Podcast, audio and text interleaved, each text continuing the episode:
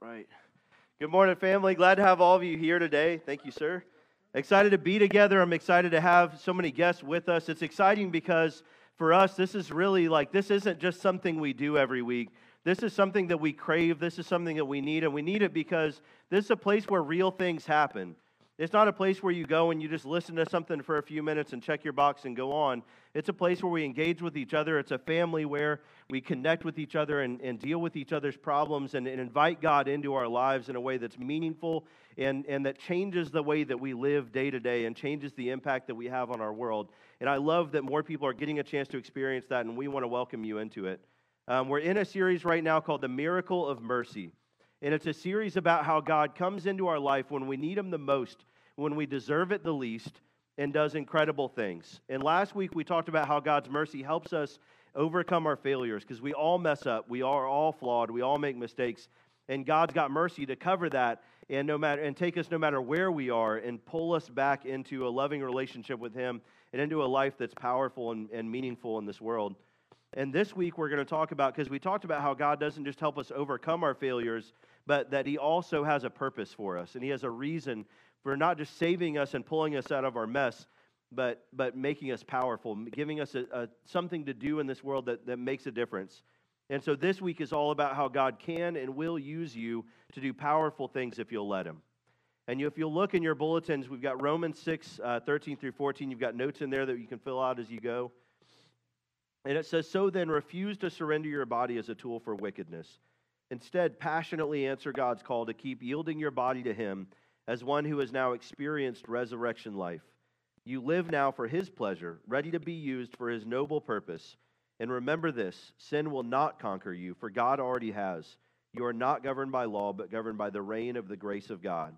That grace, that mercy that God gives us, rules our life now, and we act different because of it. We treat others differently because of the grace that we've gotten. And a lot of us have found it honestly hard to believe that God would use us or could use us. And there's a couple different reasons for that. We usually either feel disqualified or unqualified. We feel disqualified sometimes because of things that have been done to us or things that we've done. And we said, God can't, you don't know my history. You don't know my baggage. God's not, you, all you look great, you know, all you look fine and like you've had a good life, but my mess cannot be overcome. My mess is, is, has broken me to the point where I am disqualified from use in any meaningful way or, or the ability to do something great in someone else's life. Or we feel unqualified and we look at what he can do or what she can do or, or the answer they gave in Bible class and I'm like, that's just not me. Like I'm just not that person. I'm not, I'm not equipped like that. I'm not enabled like that. I don't have those abilities. I can't sing like that. I can't talk like that. I can't walk up and talk to people like that. And so that's just not me. And so we disqualify ourselves or we, un- we feel unqualified. And if that's where you're at, I get it. And I have absolutely been on both sides of that. But I will tell you that if that is where you are, then you, are, you could not be more wrong. That there is, there is so much evidence in Scripture to tell you um, that, that you and I, when we feel that way, are just dead wrong. That there is no one that is disqualified or unqualified for use in God's kingdom. And that's amazing news because we all feel that way from time to time. And so, what we're going to look at is we're going to look at Paul's story. And, and Paul is one who was used in some of the most incredible ways in all of Scripture, but also had some of the worst baggage of anyone in Scripture. And both of those things were true. And I would say sometimes there were even times when, because he had the most baggage, he was able to do the most good.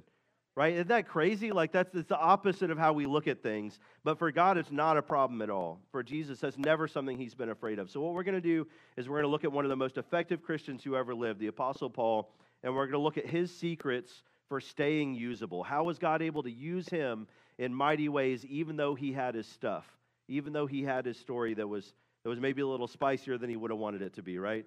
Um, so we got some we got some seasoning in our story sometimes. So um, Paul's first secret to staying usable is he relied on God's mercy as his motivation. I need to rely on God's mercy as my motivation. And there are a lot of things. I am one, motivation has been a huge struggle for my whole life. I do not, I don't want to be motivated. I want to be lazy. I want to sit around. I resent you sometimes when you try to motivate me. It's, it's not welcome right? And so motivation's a struggle. And so I've tried all these external things to motivate me, like, you know, setting these short term goals and all these different little things that I do. But at the end of the day, there is no greater motivation than gratitude. There is no greater motivation than, than honestly feeling like I have been giving something I do not deserve. And the reason that that's so powerful is that it takes it out of yourself right? When I'm trying to motivate myself, I am full of reasons why I can't do it. I'm just thinking about all the times I've failed in the past. I'm thinking about how lazy I've been and, and how many times I've let people down. And it's all me, me, me, me, me. I am the reason this will not work. But when I'm motivated by, by mercy and gratitude of what God's done for me, it's not about me, right? I cannot help but do something different because God has done something so incredible in my life because he's forgiven me of so much and because he's done so much to carry me along, I can't help but live differently because of that. No matter how I feel about it, right? My feelings don't really matter at that point because I can't help but do something different because someone's done something like that for me. In 2 Corinthians 4 1, it says, God in his mercy has given us this ministry and work to do. That's why we don't become discouraged and never give up. It says that that God was merciful in giving us this ministry. And sometimes we think of ministry as something that we've got to give up our day job and take a paid position to do, and that is not true. It's not anywhere in Scripture. None of the apostles had paid positions. Jesus, when he said, when people said, I'll follow you in your ministry, Jesus said, I don't know where I'm going to sleep tonight, right? Like, not only is he not on salary, right? He was homeless, right? Like, he was just, he doesn't even know, he literally did not know where he would lay his head that night. And so there is no ministry isn't a job, it's not a position. Ministry is using the talents that God gave you to help someone else. If you are doing that, if you are using something that God gave you, even if it's the breath in your lungs, to love on someone else, you have a ministry and you're doing it. And that anyone has access to that. That's not for the, uh, the religious elite. In fact, oftentimes in Scripture, the religious elite weren't the ones doing it, they were the last ones to do it. It was the people on the street, it was the people who really understood real life. Those were the ones doing real ministry. And I think when we really understand and we appreciate what God's done for us, it shapes the way that we serve. Now remember, mercy, the way we define mercy was it is undeserved forgiveness and is unearned kindness. Right? It is kindness when you can't pay it back, and it's forgiveness before you deserve it. And that's powerful stuff. That changes you. When someone, when you have done something that is just wrong to somebody, and they just come up to you and they accept you and love after that, I can't treat that person the same anymore, right? Like that changes the way I interact with you. That love that you've shown me changes the way I, I work. In 2 Corinthians 4 8 through 9, it says, We often suffer, but we are never crushed. Even when we don't know what to do, we never give up. In times of trouble, and this is why we don't give up, in times of trouble, God is with us. And we are, when we are knocked down, we get back up again. See, mercy, God has the mercy to keep picking us up. And that answers both of our objections to being, to being used, to the feeling of being disqualified or being unqualified. Because when I understand mercy, I don't have to prove my worth, right? I'm not worried about being unqualified because God already qualified me, right? God, in His mercy, said, I don't need you to earn my kindness. I don't need you to deserve that. I've got you. Like I've already said, you are worth this. And so I don't have to question my value. My value isn't in my skill set, it's not in what I can do, it's in the fact that I'm a child of God, and He felt like that was enough to, to die on the cross for me. And my skill set does not change that, or my lack, my perceived lack thereof. Right? There's, you are not more or less qualified. The person who can who can do it all, who seems to be able to do it all, who, by the way, a few years ago probably couldn't do it all, right? And had to learn a lot of that stuff. But the one who looks like they've got it all together isn't any more qualified than I am when I feel like I can't do anything right? I am not qualified by my skill set. And when I understand mercy, I don't have to wallow in my mistakes. I don't have to think all the time about the things that I've done or the, the past that I've had, right? Because mercy says I don't have to deserve my forgiveness, right? In fact, I can't deserve my forgiveness. And we're all in that boat. And so we all need to know that. And so God knew God knew about my mistakes. We didn't spring those up on him later, like we, you know, put on this facade on the first date, and then all of a sudden we're married and like, whoa, I didn't know I was getting into that. You know, like that's not that's not how God works. He knew all that stuff. We didn't hide anything from him. He knew all of it going in. And and yet he still forgave us. So there's nothing that's gonna come up later. He's gonna be like, oh man, if I'd known that, I wouldn't have let you in. Right? Like he knows all that. There's nothing we didn't have to deserve it. He looked at us in all of our mess and he said, You deserve my even if you don't deserve my forgiveness, it's coming your way. We were all forgiven a debt that we couldn't repay. And so none of us have to worry so much about ourselves and, and what we're worth because God's already given us our worth. And so that's why in Galatians 1 13 and 15, this is what Paul writes. He says, You know what I was like because he didn't hide his history. He said, You know what I was like, how I violently persecuted Christians. I did my best to get rid of them. But then something happened, for it pleased God in his kindness to choose me and call me even before I was born. What undeserved mercy. See, Paul had a dark history. He was actively working against God, he was actively helping to imprison and kill Christians. And now he is one. And that's super awkward, right? Like, that's not great. That's a, that's a history maybe you don't want to publicize. But Paul didn't hide from that. In fact, three of the most important names in your Bible, Paul and David and Moses, who were like pillars of the faith, were all murderers. All of them killed somebody, un, like un, unjustifiably. And yet, they hold some of the most important positions in church history, right? God was able to use them in spite of their baggage. If God's mercy is my motivation, and this is why it's important, if God's mercy is my motivation, I will experience transformation. Right? If I am my own motivation, I will experience temporary change. Right? I will do something different for a few weeks until I get super tired of it, and then I will do something different. Right? But if mercy is my motivation, if I am changed on the inside by how someone has loved me, then I will be transformed. And just about every hero in the Bible has something difficult or shameful to overcome in order for God to use them. In 1 Corinthians 15:10 it says whatever I am now it is all because God poured out such kindness and grace upon me and not without results. For I have worked harder than all the other apostles yet actually I wasn't the one doing it but it was God working in me.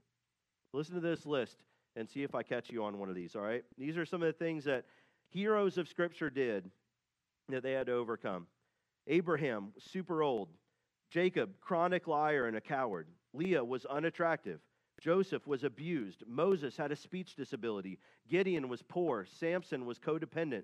Jonah was fearful and reluctant. Jeremiah was depressed. David had an affair. John the Baptist was eccentric. Peter was impulsive and had anger issues. Martha had anxiety, and Thomas was filled with doubt. Did I miss anybody? Right? That's all of us. That's, that's pretty much the book, right? There's, all of those people that I just listed did incredible things in the kingdom of God. They walked into people's lives and they loved them passionately, and their lives were transformed because of it. All of those people, all of that mess that I just laid out was transformed in a way where they were able to have a significant impact on the lives of others. Why can't you be used by God? If He can use those people, there is no reason why you can't be used by Him. But we've got to have the right motivation. Every saint has a past, and every sinner has a future. Amen? Every saint, and when they say saint, I'm not talking about like, you know, light the candle and all that. I'm talking saint in the in the Bible, saint just means Christian. You're all saints, right? Congratulations. All right. Um, we've all got a past and we all have a future when we surrender to God. But He's the one who does the work. And that's why surrender is necessary. In Ephesians 2:10, it, it lays it out real clear. It says, It is God Himself who made us what we are and given us new lives from Christ Jesus. And long ages ago, He planned that we should spend these lives in helping others. God planned it all out, He made it work, and the point of Him doing all of that was so that we could help other people. That was the whole point. It's why we exist, it's what we do. It is God's mercy who brought us back at great cost. And it is God in His mercy who is able to give us a purpose that's greater than anything I could have thought of for myself, right? That is so much better than what I would have envisioned for myself. When I grew up, all I wanted, honestly, all I wanted was a job where I could clock out and not have to think about it anymore and then just do whatever I wanted after that. Right? That's what that was my grand dream. Right? I'm not very imaginative. Right? That's what I wanted. My mom worked long hours, my dad worked long hours. I just want to clock out and do what I feel like doing. Honestly, I tried it. It's not great. Right? Like it's not that exciting. You get real bored. Um, it's, it's not as fun as you would think it was. And ever since then, Ever since I've surrendered to God, I have never been more busy. I have never done more off the clock than I have since God got a hold of me. And I have never been more happy or fulfilled or purpose driven in my life. And so I wouldn't trade that for it was better than my dreams. It was something I would have been horrified by if you'd shared it with me when I was young, but I, I wouldn't trade it for anything now. So, how do we stay useful? We need to make sure mercy is my motivation. The second thing we need to do to stay useful is to be authentic because we need to be authentic because the kind of work that we're doing, you cannot put a smile on and fake it. Right? When you are in the business of passing out trays and, and taking the trash out and opening the doors every week, you can put a smile on and you can fake that. But if you are in the business of opening up people's lives and loving on them fiercely, and saying, I will not leave you while we walk through this, you better bring it and you better be real. Amen? You can't play at that. You can't fake that. You better be real. In 2 Corinthians 4 2, it says, But we have turned away from secret and shameful ways, right? We don't wear two faces. We don't use trickery and we don't change the teaching of God. Amen? We teach the truth and we teach it plainly. And this is how we show people who we are. And this is how they can know that they're, this is how they can know in, our, in their hearts what kind of people we are before God.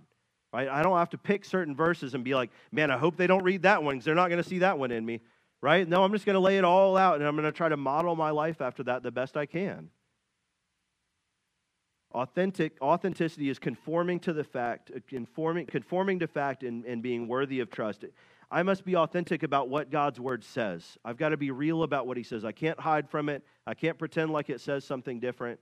Right? I've got to be authentic about what God's word says and not embarrassed by that. When people come around us and they read what God's word says, it needs to match up or the whole thing falls apart. Right? If we say we're one thing and then we go into Bible class and Wes reads something and everybody's head turns like, "Wait, we do that?" Like that's not good. That doesn't work. Right? We need to be authentic with what God says and we need to be authentic about who I was and who I am. Both of those need to be out in front of people. There is a temptation to hide our past or our weaknesses, but that never ends well. It does not end well when we pretend to be something else. When we try to act like we're someone else to impress others, we're stressed out all the time, right? I know this because I've, I've done a lot of work trying to wear masks, right? And you're stressed all the time because you've constantly got to keep up this image and you don't want anyone to know what your weaknesses are. You're, um, you live in fear of being exposed like people are going to figure you out. And then, and then we end up manipulating people and lying to people to try to keep, the, keep up the facade. And it's not worth it. It's a stressful life trying to pretend like you're someone else. Better to be real, better to be honest. But we can't do that unless we've got a God who's merciful and accepts us where we are. In 1 Corinthians 15 9, it says, I am the most insignificant of apostles. Again, this is Paul saying this. Unworthy even to be called an apostle because I hunted down believers and persecuted God's church. It is hard to find a letter that Paul wrote where he doesn't talk about the messed up stuff he does. He brings it up all the time, right? And the reason that he brings it up is because it is easier to relate to someone's weaknesses than it is to relate to someone's strengths, right? If somebody comes up to you and they're like, hey, I climbed that mountain the other day, it was awesome. And you're like, good for you, right? Like, I'm so glad you had that experience. Like, I, don't feel closer to you in that moment, right? Like, okay, awesome, right? But if you come up and you're like, man, I walked up to this person and I said the dumbest thing. Like it was, I can't even, I had a, one of my coworkers came in and she's like, I got to quit. I'm like, what happened? She's like, I walked in on someone in the bathroom. I'm sorry, we had a good run. I got to go. Right? Like it's, it's not going to work. I'm like, and when she said that, I'm like, me too. Like I've done that. You know, I was like, we were best friends in that moment because I'm like, I know that humiliation, right? It is so much easier to relate to people's weaknesses. And so what does Paul do? when he wants to connect with someone, he just lays it out. He's like, look what I did. And they're like, whoa, I didn't do that. like, I did some bad stuff, but I wasn't that bad. Like, thanks, man. Like, I feel better already. Like, we're in good place. Right? And that's, that's, there's power in sharing who you are. There's power in being real and authentic. Now, you can't stay there. You can't be like, man, I slapped somebody yesterday. I'm going to slap someone tomorrow, right? Like, that's not good. That's not what we're talking about, right? We're talking about transformation. So we're talking about being real about where you were and where God's going to take you and, and what God's done in your life and how different that is. Not because you're bragging about yourself, but because you're bragging about the God who got you there, right? And that is something worth boasting about. In Romans 8:15 it says the spirit we receive doesn't make us slaves again to fear, it makes us children of God. The fact that we are a child of God is the opposite of being afraid. Do you hear me? right? The, the, the fact that we are a child of God removes the fear of being real. The number one barrier that keeps us from being used by God and feeling the power of his presence in our life is, is the fear of being real with ourselves and being real with the people around us. That's what holds us back. My insecurity has done more to hold me back than anyone, anything anyone else has done to me. Right? My fear of what people will think of me has held my tongue more often than anything else. That's what holds us back. Don't let fear enslave you and limit you. Accept God's mercy, and, and His mercy allows us to look in the mirror without shame and see all of the mess and all of the good that He's done and accept it for what it is and share it with others, right? So to be useful, we need to be authentic. To be useful, to stay useful, we need to remember that it's not about me. I've got to remember that it is not about me. Everything in our culture pushes, pushes the idea that our life is about us. Even when we serve, sometimes it's framed as this will make you feel better about yourself or give you a tax break, right? Like there's there is all kinds of stuff that's oriented around you consuming and wanting things for yourself. It is so hard to fight against that current. But in 2 Corinthians 4 5, it says, Our message is not about ourselves, it is about Jesus Christ as the Lord. And we are merely your servants for Jesus' sake. You are not the center of the universe. God is. The universe is around for a long time before you, and it will continue to be around for a long time after you. You are not the middle of it. And that is good news, if I'm honest.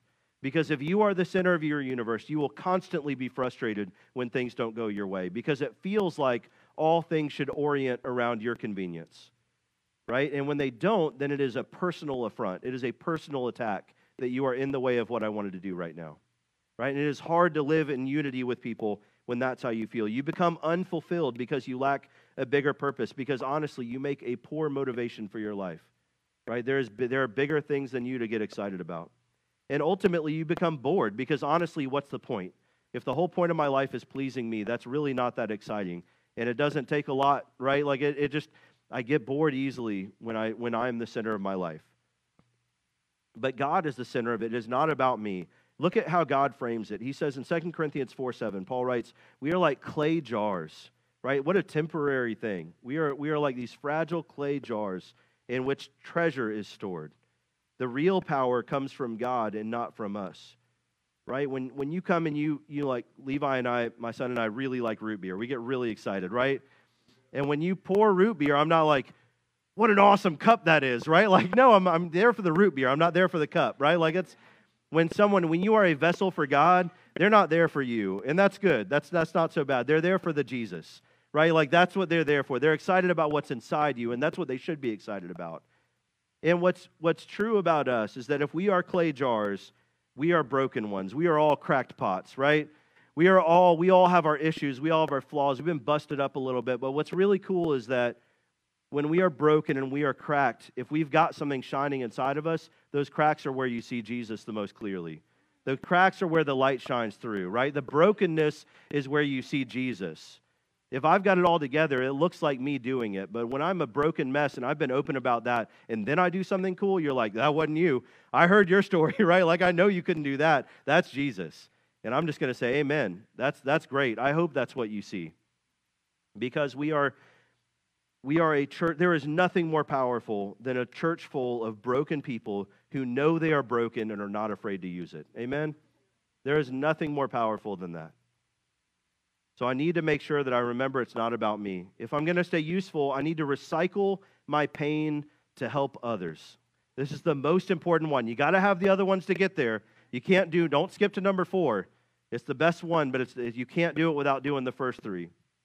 But if I'm going to have all this awareness of my grace and my mercy, if I'm going to be authentic and real, I'm going to remember it's not about me. The point of doing all that is so that I can recycle my pain to help others. It's the most beautiful part of Christianity that everything I've been through or done can be used to help someone else. There is, there is nothing wasted, right? There is nothing in my life that is dead weight. Every experience that I've had, every word that I've spoken, even the mistakes, and sometimes especially the mistakes, are useful in God's kingdom, and they are useful to help other people. In 2 Corinthians 4:15, Paul, who suffered a lot and went through a lot and didn't do anything compared to Christ, that all of these sufferings of ours are for your benefit. And the more of you who are won to Christ, the more there are who to thank him for his great mercy, and the more, more God gets glory. If you have gone through something traumatic, it's there no matter what. If you have been through trauma, you cannot make that go away. And so you've got a choice to make. And it is not an easy choice. And I don't say this to minimize it, and I don't say this like it's an easy thing, but if it's going to be there either way, if you don't use it for something positive, it's going to affect you negatively. If you are not actively using it for something good, it will drain you and it will drag you down. But if you will use it for something powerful, if you will let God use it to help someone else, now you control how it affects you, and it doesn't control how it affects you. Does that make sense? You are if you've been through stuff and we've all been through stuff, if you're using it, it doesn't use you. And that is the freedom when Christ talks all the time about freedom, and that's what he's talking about.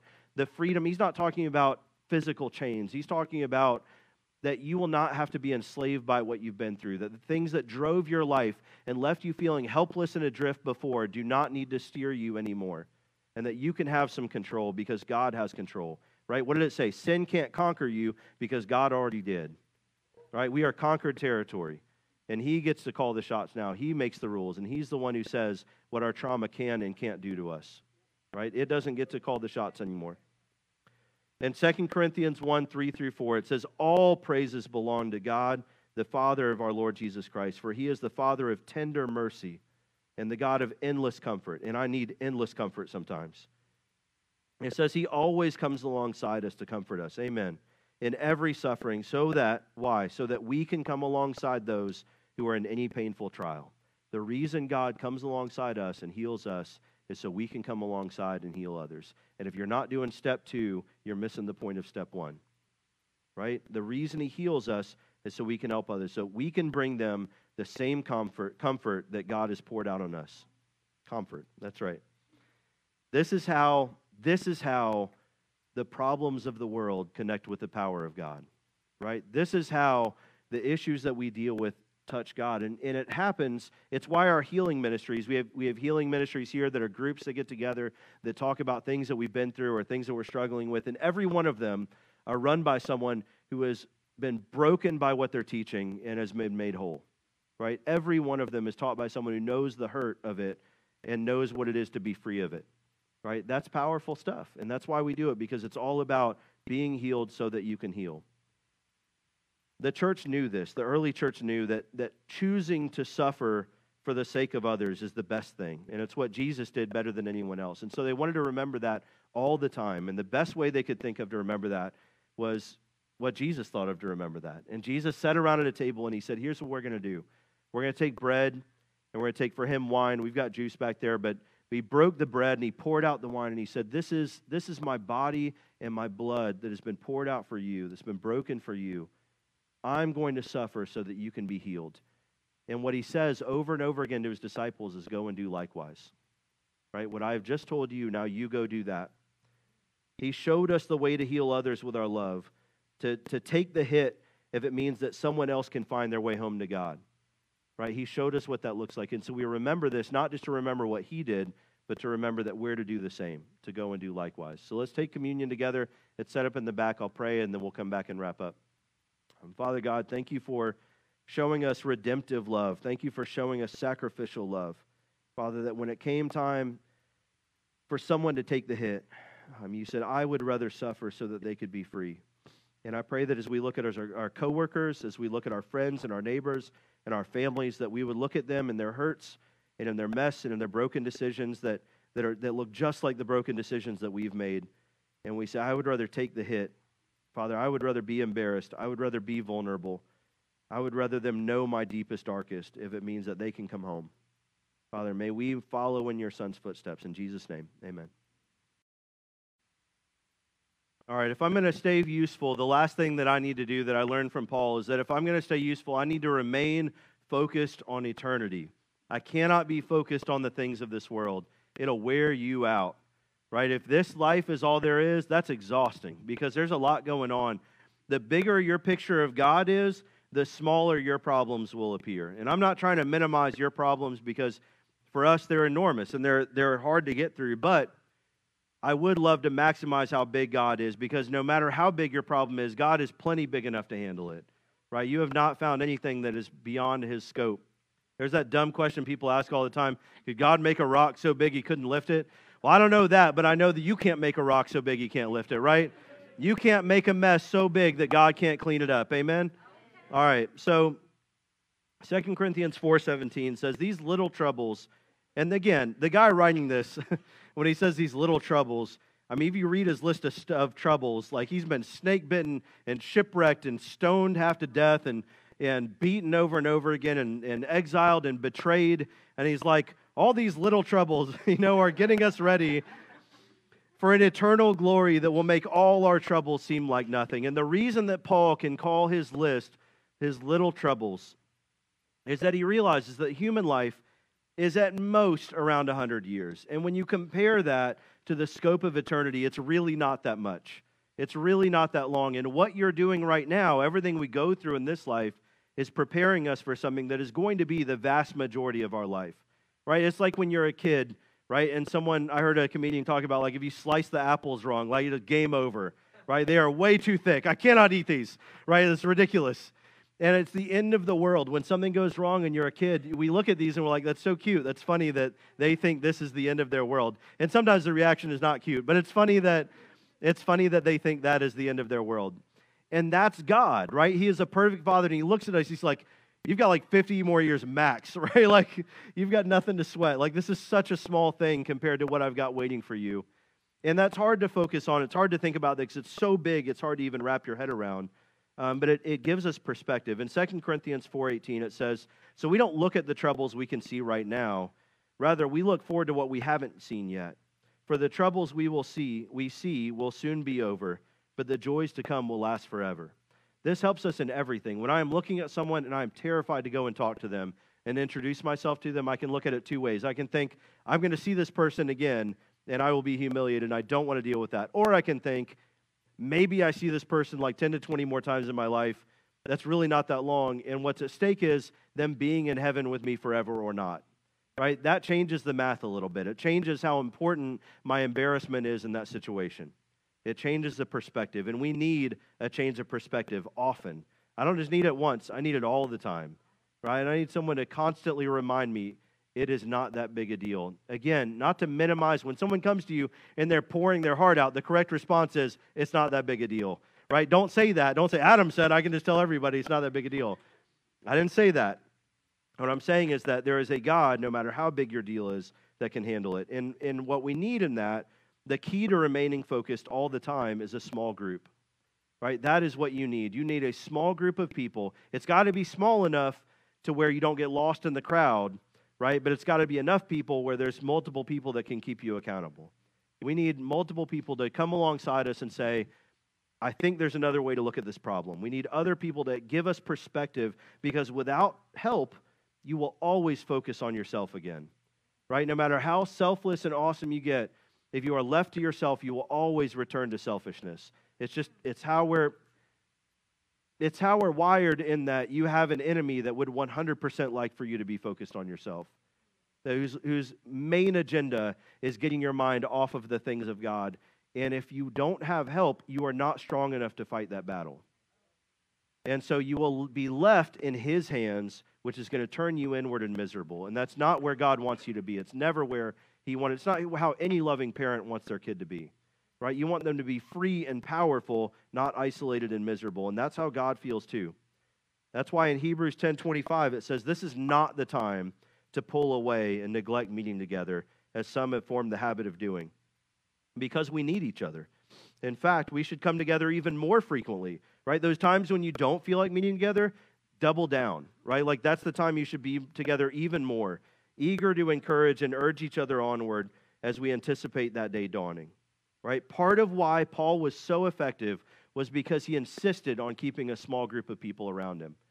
Even when he got betrayed, right? Even when one of his friends left him in the middle of a mission and left him high and dry, and he felt hurt by that. He was openly hurt by that.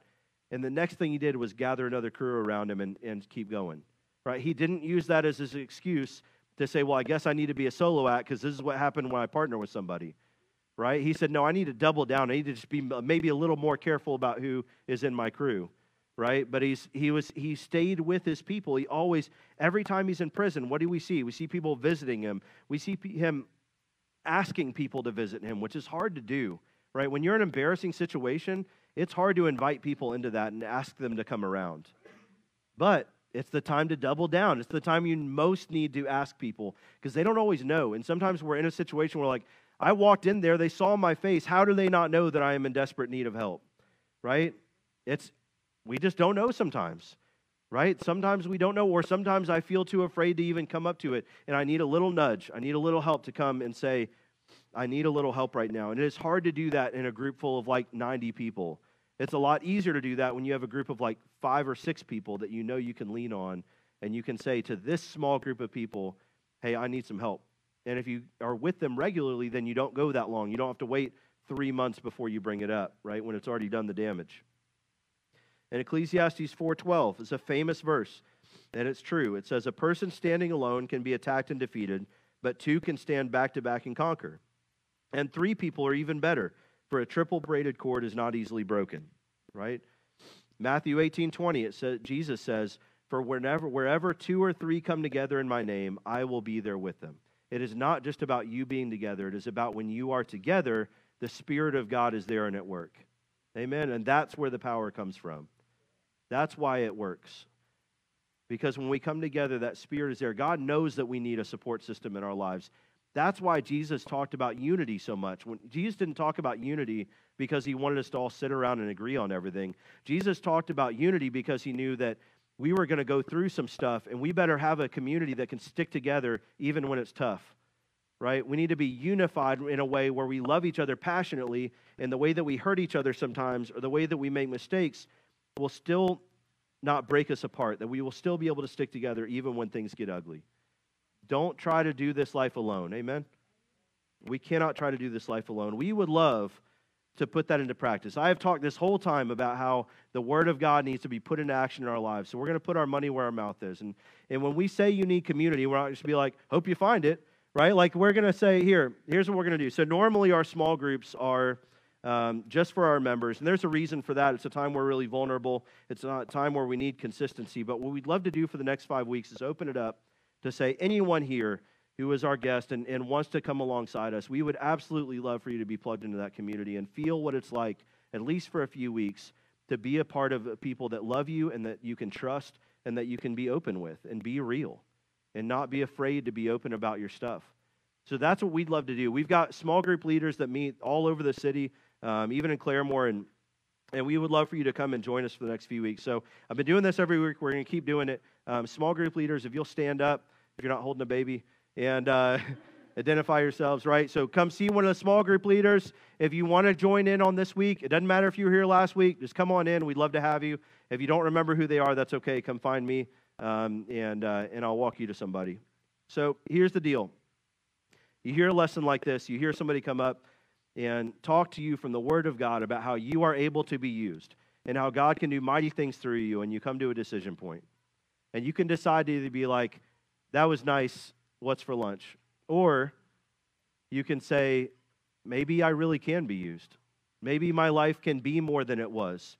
And maybe I can do something about that. And connecting with these small groups is one way to do that. Another way to do that, um, we're going to pass around our offering buckets for our members um, to give their offering. But if you're our guest, what we'd love, and a really cool way to, to communicate with us in a way that maybe isn't as embarrassing, um, is write down on your communication card that's in your bulletin and just say, hey, I've, I've been going solo and it is exhausting, right? And I, I just need, I don't even know how to ask someone. I'm afraid to even come up and ask to go into somebody's house. And, and just write that down and we'll come and we'll help you, right? If, if you want to say, man, I've got stuff that I've been, I've been wearing two faces because I've never felt safe, and maybe you shouldn't have felt safe before. Maybe you haven't been in a situation where you should feel safe being yourself. And now you've seen maybe there is a place where I can be myself. Write that down. Let us know. Whatever your needs are, we would love for you to share that. Put it in the offering bucket when our members are putting in their money, and, and that way we'll know how we can serve you. Um, let's pray.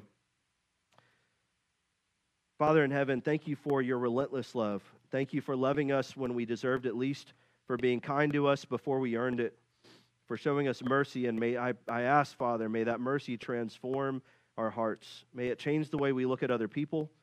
May it change the way we look at ourselves and our problems. May it free us from the hurts of our past and free us to use those hurts to love and serve others. Father, help us to be bold, to not be afraid and, and stay hidden where we've been, but to walk boldly into your presence and know that you are going to accept us and love us and carry us through. Help us to be brave today as we accept your challenge. In Jesus' name, amen.